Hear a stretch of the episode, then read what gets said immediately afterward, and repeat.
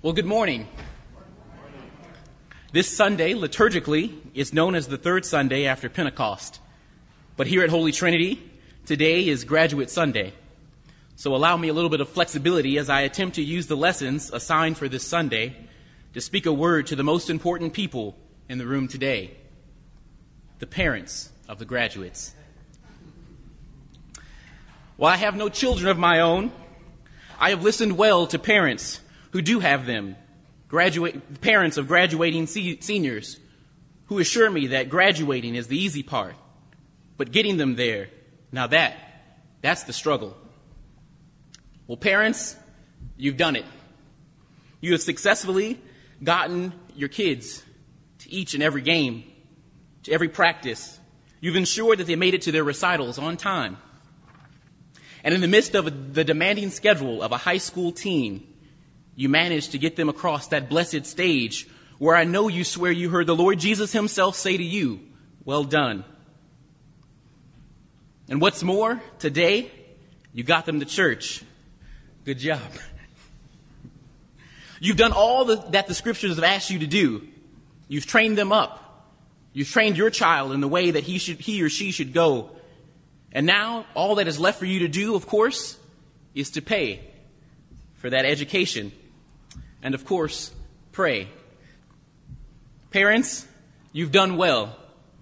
And allow me to be the first to say to you, congratulations. You've made it. Some of you are finished, and while others, well, as we say in Cleveland, there's always next year. Graduates, allow me to encourage, uh, I, you've allowed me to encourage your parents, and I want to spend the rest of my time encouraging you. Many of you will go off to college or into the workplace, and you will meet some of the best people you've ever met in your life. You will have some of the best experiences you've ever had. You will have a time. That is to be sure. And yet, it has to be said that after graduation, real life begins. Now that you have graduated, you have formally entered adulthood, and you are expected to start, adulting. And let me be the first to tell you that adulting sucks. Bills will come with your name on it, and the creditors will ask you to pay for them. And when you call your parents and ask them for help, you will find that the line is somehow always busy.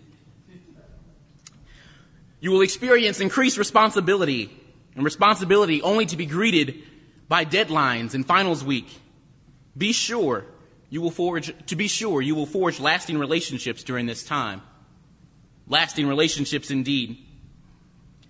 Some of you will go off into the, work for, to the workforce only to realize that the money that you made isn't long enough for the hours that you worked.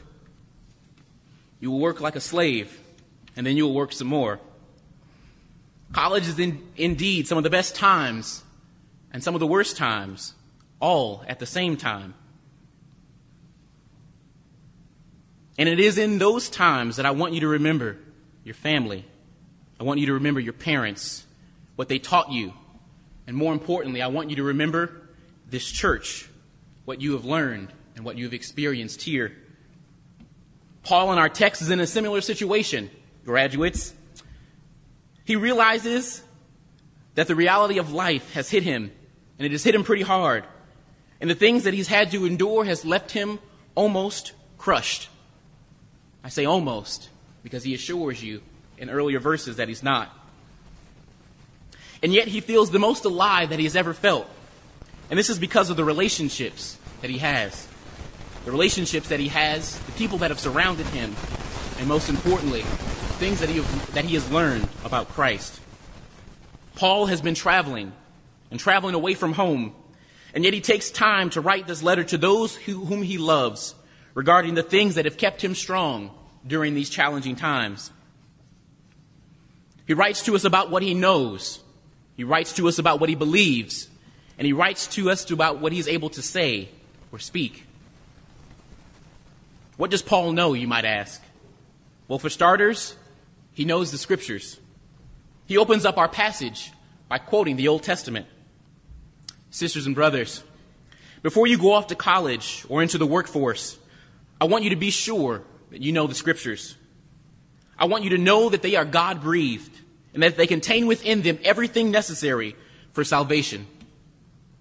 I want you to remember your baptism and know that you have been joined with Christ and that you are heirs to the promises of God.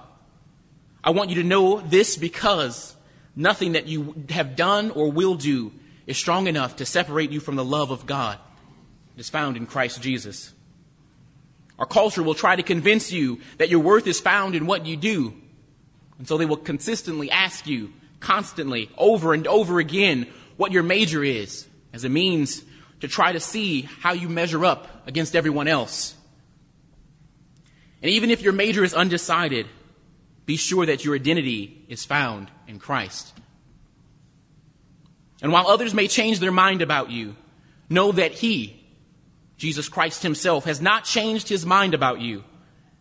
That you can't smoke, you can't drink, or you can't be with too many, enough people to get Jesus to change His mind. He is committed to you, and He is committed to the person that He has called you to be. And He is continually calling, calling, calling. Jesus has made up his mind and he wants you. He wants you to know that you are his. And what's more, he accepts you. He accepts you as you are. You should know that you are accepted in the beloved of Christ and beloved of Christ. And if you find your day, if you find yourself one day rejected by those who claim to love you, I want you to know that you are accepted not only by Christ, but by the members of this church.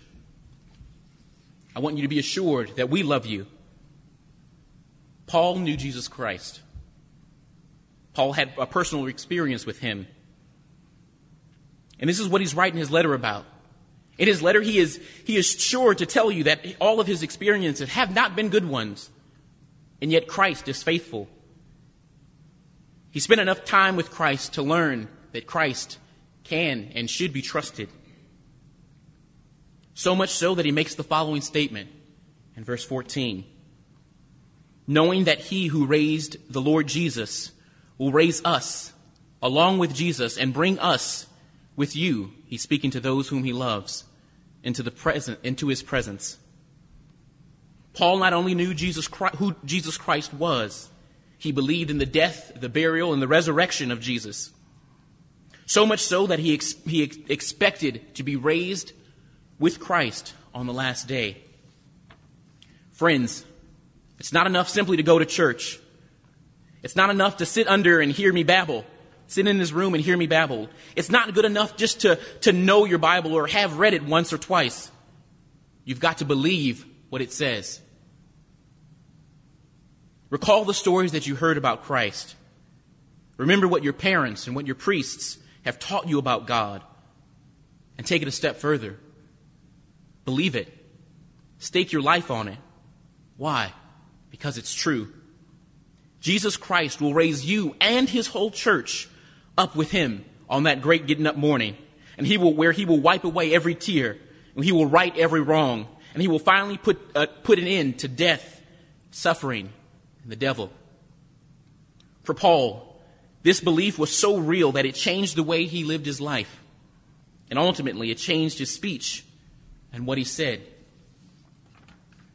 For Paul, what he says in his letter to his friends is directly tied to what he believes about Jesus Christ.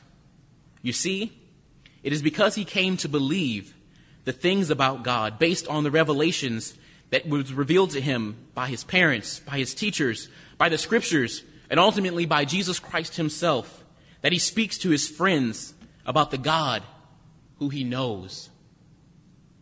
The God who he knows. Brothers and sisters, like Paul and like our parents before us, and like our parents' parents before them, we must be, we must first be convinced that by God's saving actions, we must be first convinced by God's saving actions for ourselves before we can speak to the, before we can speak about it to others. As Paul Bennett says, those who speak about or for God must have a first hand experience, not a second hand knowledge, of the faith that God actually does deliver his people, that God actually does love his people, that yes, God actually did die for his people. Lawrence, are you asking us to become preachers and to go to seminary? Yes, yes, I am. I actually had, if I were honest, I'm hoping at least one of you makes it there. But in reality, I'm simply asking you to share what you know about Jesus Christ. I want you to share what you know, what you have come to believe, what you know about his works with those whom you've developed relationships or who you will develop relationships with while you're away at college or while you enter the workforce. I want you to actually do it.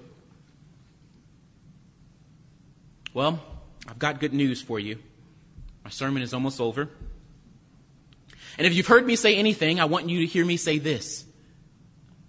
All of Paul's experience, experiences, the good and the bad, all of the lessons his parents taught him, all of the sermons he heard was for one purpose, so that others those whom he were those who he was building relationships with might come to know the saving grace of Jesus Christ and give glory to God the Father. My prayer for you as you go off into adulthood, as you go off into the workforce, as you go off to college, as you go wherever your path may take you, is that you take what you've learned here at home into the places where you'll go. You'll share what you know about Jesus with your friends so they, they too may come to know and to believe that Jesus Christ is in fact the Son of God, and that more and more people would increase in giving glory to God. In the name of the Father, the Son, and the Holy Spirit. Amen.